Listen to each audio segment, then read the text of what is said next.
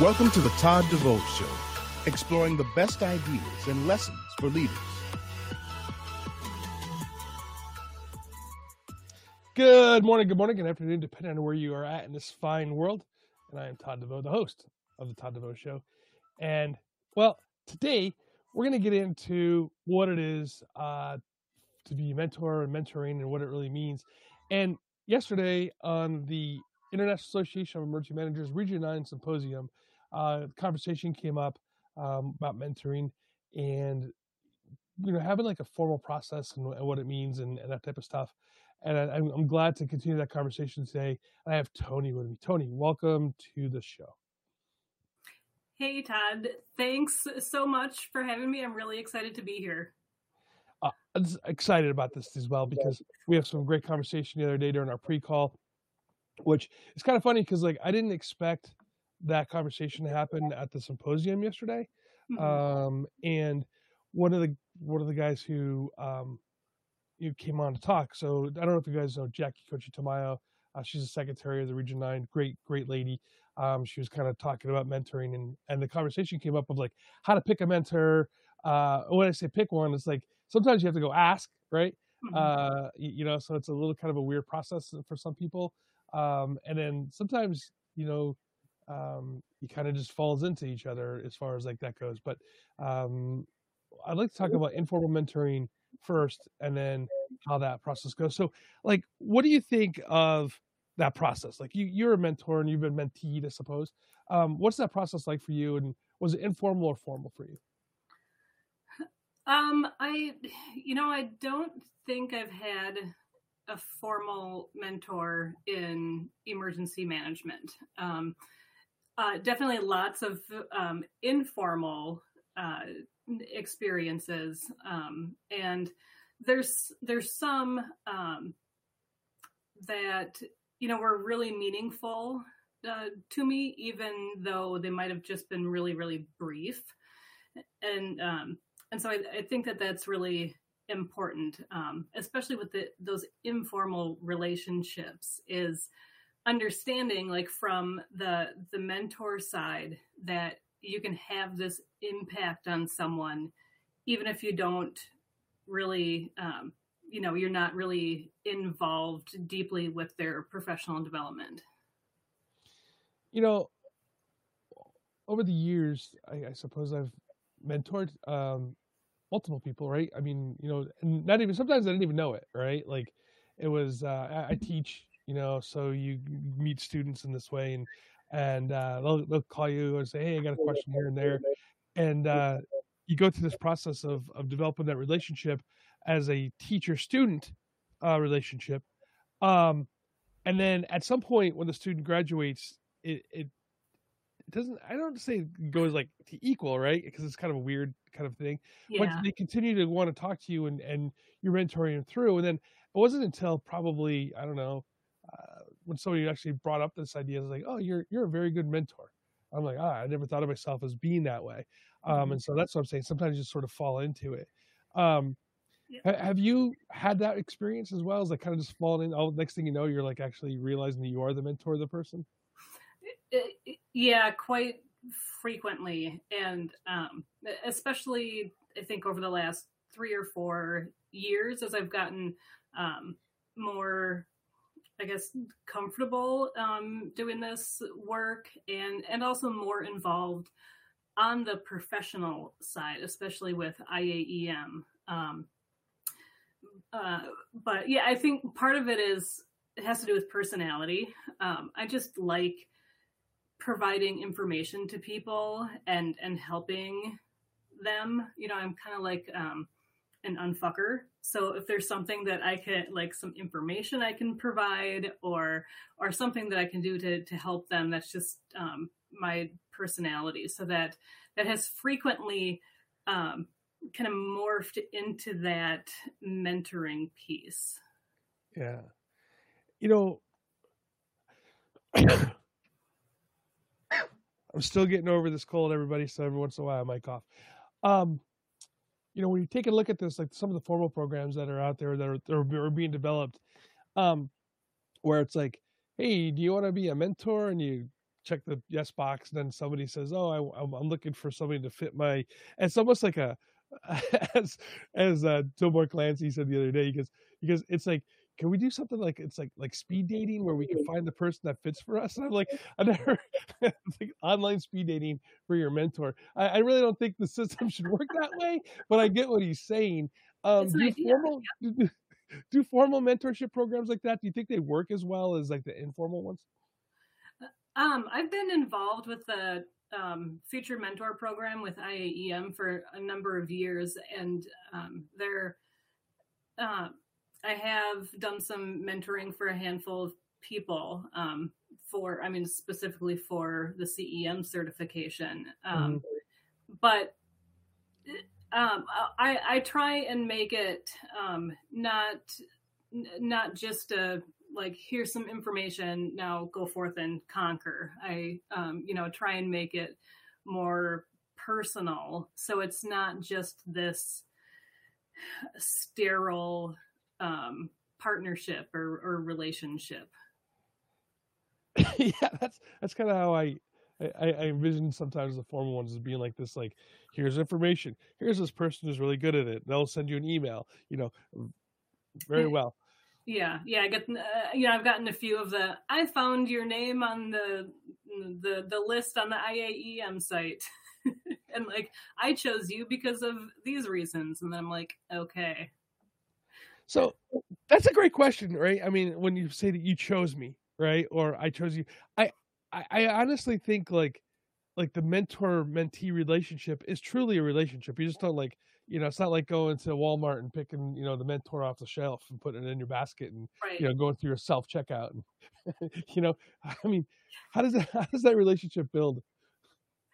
Uh, um, it oh, it's just so um so interesting. And I, what I find really interesting is like why for these formal relationships, why people have um, have reached out to me. And um, you know, I my I my professional background is emergency management, but I work in public health, and I also um, served in the military. So I've got like all these weird random boxes that I can check. And so when people are looking for i don't know like someone who checks all these random boxes um, then you know i am one of the people that pop up. Um, i'm also the last time i checked i'm i'm the only um, featured mentor in the state of minnesota. Um, so that you know is also a thing. It's like well who's in the state and understands how stuff works in minnesota?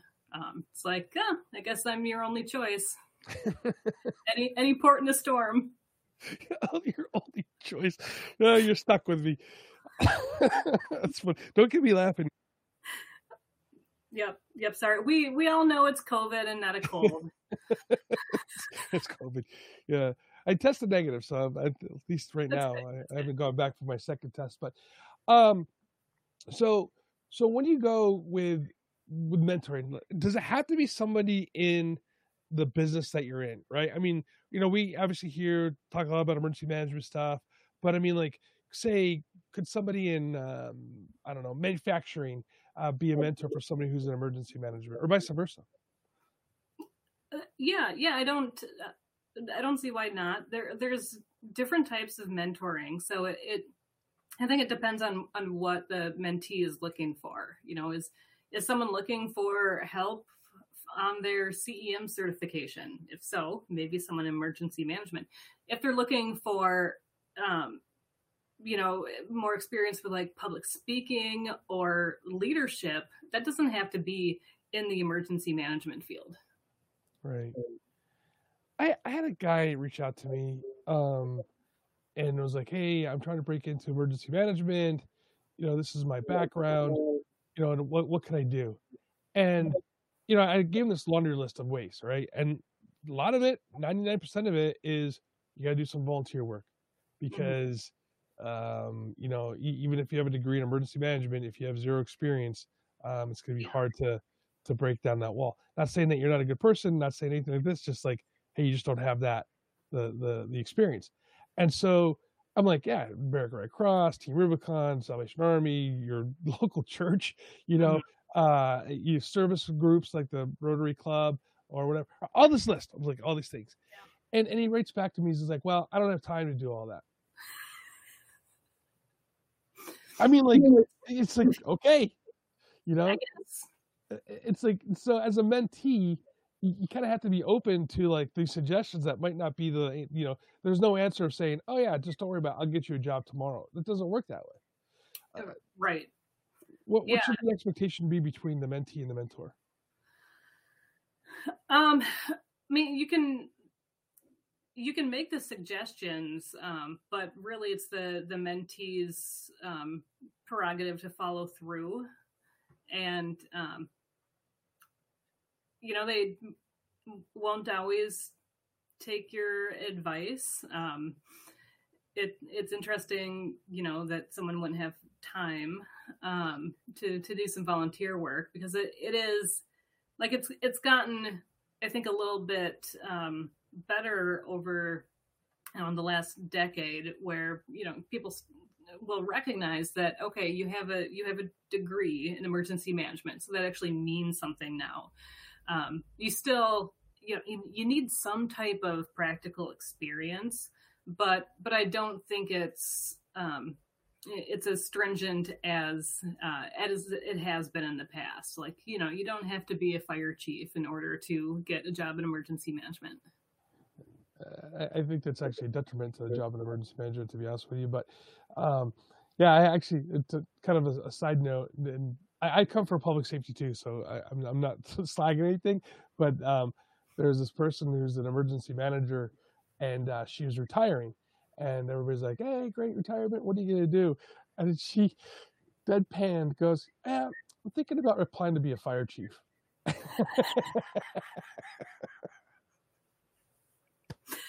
mean, I was like, that that was the best answer that I ever heard, and and I wish that I wish I could have recorded that because it was just yes, the opposite of what you usually see. right, you know, um, because the skills don't necessarily transfer over, and, and, and but that's that's why it's just so funny. So so there's people out there who probably don't find it funny, but those of us in emergency management really uh, understand that uh, understand the joke. Yeah. Um, so so that being said, like, well, how how do you help people that are transitioning though from other other jobs, like they've been an accountant or whatever, you know, for for many years, and then they're like they want to be an emergency manager. Like, how how do you help transition that person? That's funny because whenever I think of like what is the polar opposite of an emergency manager, I think of accountant. Me too, actually. ah, um, so I'm glad we're on the same page with that.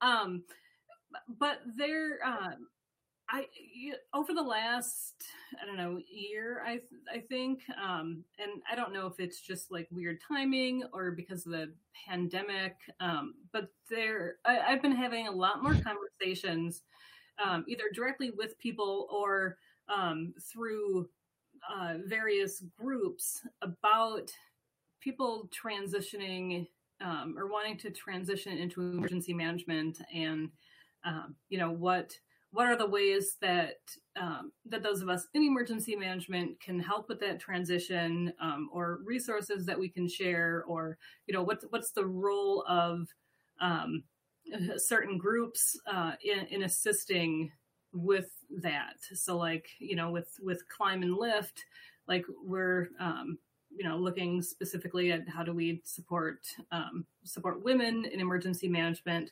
um, but then um, you know a lot of it has to do with just making people aware of um, of some of the different um, places that they can go to learn more about how to do that like the allied professionals caucus with IAEM um, so there's you know, all maybe there the problem is that there's too much information and it's mm. difficult for people to figure out where to start.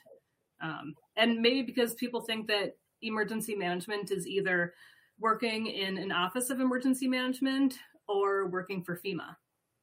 Right. Um, right. Let's talk about that for a minute. when because I have some students um, right now um, who one of them I don't I'm trying to think if if so sort of some crossover with one of the students. But anyway, she she works um, uh, for a, a unified uh, healthcare uh, system. Um, not like a Kaiser, but you know, I forget the name of the, the, yeah. the, but she works like, you know, where they have three or four hospitals and she's emergency management for those hospitals. And um she fell into it kind of. She said she was working in an emergency room and then her boss at the time was like, Hey, we're looking for, you know, an emergency manager. Does anybody, you know, if you know anybody who wants to be one or whatever. And so she looks up what it was and she's like, I want to be one, you know? And so, you know, she went forth and, and did it. Um, you know, so so so there's all sorts of different things. Manufacturing. I mean, Amazon has emergency manager. Disney has emergency management. Tesla has an emergency manager. Uber has an emergency manager. So I mean, like, there's all sorts of jobs you can go to. Um, how do we break that mold of saying, oh, it's only FEMA or it's only a, a local emergency management office? Um, I think that those of us who work in in non-traditional emergency management um, areas have a responsibility to to speak up about it.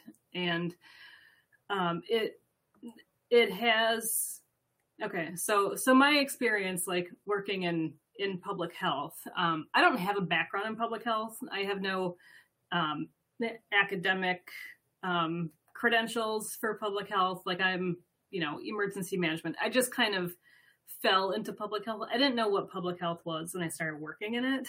Um, but I, that was 13 years ago. And, um, and, and, and now like I, I understand that what I do in public health is not any different than what the Office of Emergency Management um, in my jurisdiction does. Like hmm. it's mm. you know there's like some tweaks and we have different funding, um, but you know we we have the same goals. Um, we just like sometimes they're the lead for stuff, sometimes we're the lead. Um, right.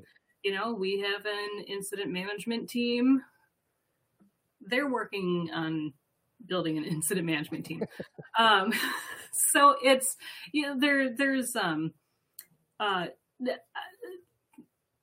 so what I what I was um started saying was that we just uh you know we have a responsibility to to share um what we know about working in our different disciplines um and uh and making people aware that there are all of these different places where you can do this work. And, and it's a lot of it it's the same work. It doesn't matter you know if you're at um, at, at fema or in public health or at disney or at a utility like the you know crap happens everywhere and people need to like manage it that's that's the best quote of the century i'm gonna i'm gonna put that i'm gonna put that on a t-shirt crap happens everywhere and you need to manage it. That's the quote. Toni Hauser. All right. Um, I actually had a, I have a, one of my, my friends, uh, one of the guys who I kind of started out as being a mentee mentor relationship and, and we've been good friends for, for many years now. And he went back to school and he got his degree in public health. And, um, and uh, I think he might be even listening. If he is, it's it's kind of funny. And so he was actually applying for a job, going through an interview for a city, and um, he has a master's in public health.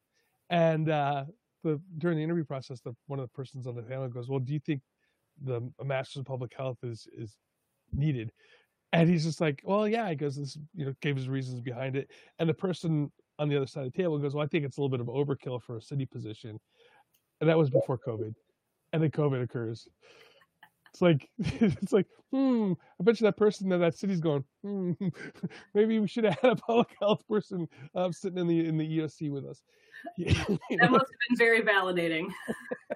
well, yeah, I think it's funny, uh, but you know, you go through that process, right? And and you think this is kind of on the other side of the coin here. You know, we look at people from different backgrounds, um, and we want to fit them into that, you know, the round peg into the square hole. Um, but I my my my as emergency managers, as people in, as, as now I'm an educator now, um, but looking at everybody's coming in, you don't want to have a bunch of, you know, uh, squ- you know, square square holes or square, square, square holes, eight square right? holes. Yeah, don't want them. You want to have like a you just want to have a box where everybody can just sort of fall in because you want to have diversity of thought in your EOC or in your on your team, right? You want to have a diversity uh, of background um, um, in what you're working with because I think that makes for a better uh, emergency management group. And I and I and and I've seen this happen time and time again in many different cities where you get this like one view and and when I say one view, it doesn't make a difference what you what you look like with this one view, right? You can be a guy, you could be a girl, you could be whatever, right? It's it, but it's it's a diversity of thought which we really need to be looking at and mm-hmm. that background. What do you think of that?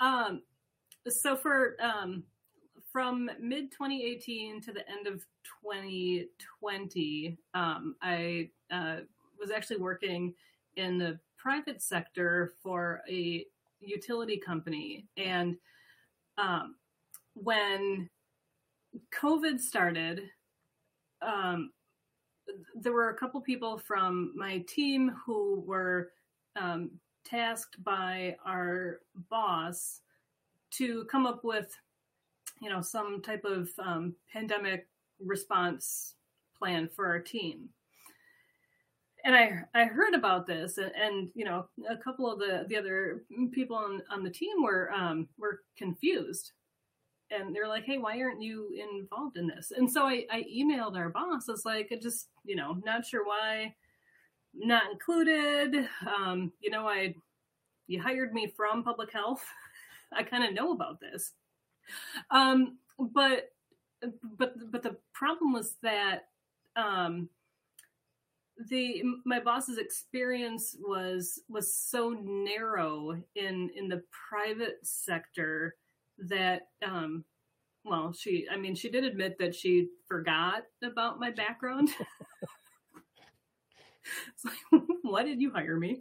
Um, um, but but the people that uh, she tasked to lead this group were people that had the same um, well that came from the same company that she had come from. So it was you know she was similar with uh, with how they thought and with what she thought needed to happen. But um, yeah i thought that that was really a, failure of making use of all the different experiences and, and backgrounds um, that uh, that a team can have.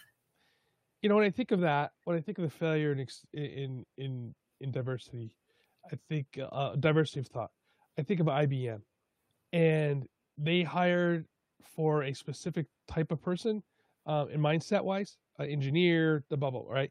Mm-hmm. And then they made everybody wear the the blue suit and the uh, you know white shirt. Everybody and a tie. Everybody had to have a blue suit, white shirt, and a tie. Mm-hmm. And not saying that a uniform is bad. I mean, I come from uniform services, so that's not what I'm talking about. But it's just the fact that like you you're creating a a, a drone of of you know here it is blah blah blah. And and then when things started changing in computers um you know you get this you know this crazy microsoft guy out doing some stuff right? You know bill gates and then just changes the idea of what what computers are and what they can be and what is ibm today? They don't even make computers anymore. Mm-hmm. they just they're, they're out of the business I don't I don't even know what they do now. Um, as far as I know, they're still around in some capacity, but they're they don't you don't see an IBM laptop anymore. Right. You know, um, so I, I think it's interesting that that kind of shows how that myopic mindset really is bad for um, for innovation. And then the other thing too is um, why sometimes are people and, and kind of go into this whole thing with on the mentor side of things I, I tell my people when that, that like don't be afraid to fail. Try things new and don't be afraid to fail. Why why do we have this culture in emergency management that everything always has to be perfect? And when we do a tabletop exercise, we slap everybody on the back and say, "Great job." Um, that's that doesn't train anybody. What do you think of that?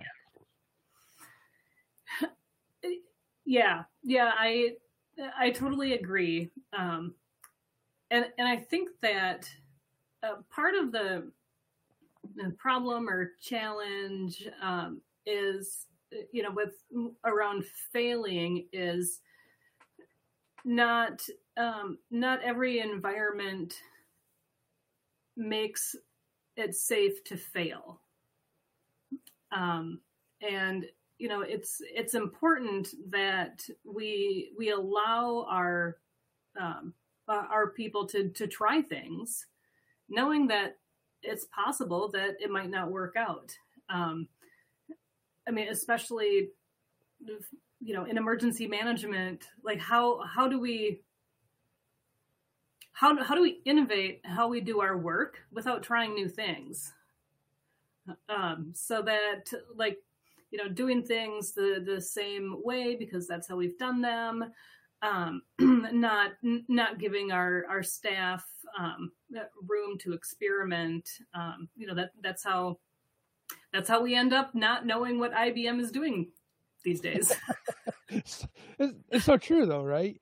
You know um you know when we take a look at at issues and go we'll go to covid right? And um we've seen so many people let's say politicians specifically and public leaders if you will you know go oh no one no one could have predicted that this was going to occur and i start going like dude you did you read the pandemic flu plan that we wrote i mean did you see sars and mers and you know look at the 1918 flu pandemic. You know, I mean, could we, could you not say that that we couldn't predict it because we did?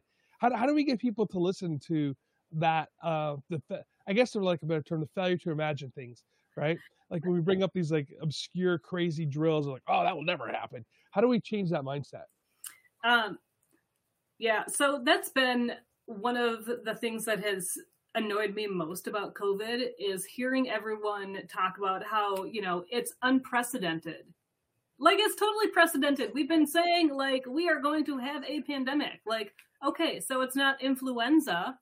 Guess what? Doesn't matter. Like it's still a pandemic and we knew it was going to happen and you, you know, defunded public health emergency preparedness like for years and then surprise um so true. I, I, don't have any feelings about that at all. um, but um, uh, oh shoot, now I forgot your question. no, like like how do we how do we change that mindset? Oh, oh yeah, with with those. Um, I mean that that's that's tough because there's always there's always going to be something ha- that happens that we're not going to be able to plan for. And, um, you know, that, that's where it's, you know, good and useful to plan for all hazards. But um, we also need to make sure that our plans are flexible enough to allow for those things that we didn't think of happening. Um, like you know, n- no one up until I'm not going to do math. Up until 2007, people didn't think that bridges collapsed. But guess right. what? They do during rush hour in major cities. Right. Um, and uh, so it's you know that that's a good example because like we didn't have a you know bridge collapse plan, but there was an all hazards plan and and people knew what the plan was. And and actually um the I, th- I think it was like maybe three months prior to the bridge collapse the city had um sent a uh i don't remember 30 60 however many people um to the integrated emergency management course in Anniston wow. or at uh um the other one I need more coffee. um, Emmitsburg, yeah, thanks. Um, so you know it, that was like you know good timing. Um, so so I guess where I'm going with that is the specific plans are less important what's more important is that people know each other and know what needs to happen and what their roles are. Absolutely. That's so true. Toni, we could talk about this forever. We're here at the end uh, of our of our time. Um, I'd like to do this again sometime. By the way, I'm actually we're gonna have the uh, uh, the superintendent of the other place uh, on. I'll, I'll, I'll, let him know that you completely for, forgot about the, the name of Emmitsburg or EMI or. All right. so well, before we let you go, uh, is there any last words you'd like to say to everybody out there? Um, you know, coming from like after a couple of years of pandemic and seeing how burnt out um, the public health is, um, I, I've gotten, and as a fairly new supervisor, um, th- as we're thinking about, you know, cultivating new emergency managers, the the most important thing that we can do, like yes, mentoring is important, um, internships, but the most important thing that we can do is to ensure that our staff are are taken care of and supported and and not burnt out um, because the the work is always going to be there. Um, but the people are not and we can't do the work without the people. So I, I think that you know we we have a responsibility to watch out for our teams and our staff and and and each other. Um, and uh, yeah that's i just want to want to leave with with that. Toni thank you so much for your time today. Yeah thank you todd. Hey everybody. Thank you so much for joining us this morning. Um, these conversations are, are, are critical to really moving the profession forward and you know finding mentors like toni um, to really help you through the process is critical. So if you haven't found uh, a mentor um, i highly recommend that you do and if you're somebody who can give back if you're a seasoned emergency manager who is looking to give back to the community uh, be a mentor take people underneath your wing and show them the way and and don't be afraid because uh, at the end of the day it's the next generation that's coming behind us that's going to uh, fill our roles and and take care of this community when we leave. So that being said, that's the last words Mike today. Everybody, I want you guys to take care and please remember, stay safe and stay hydrated.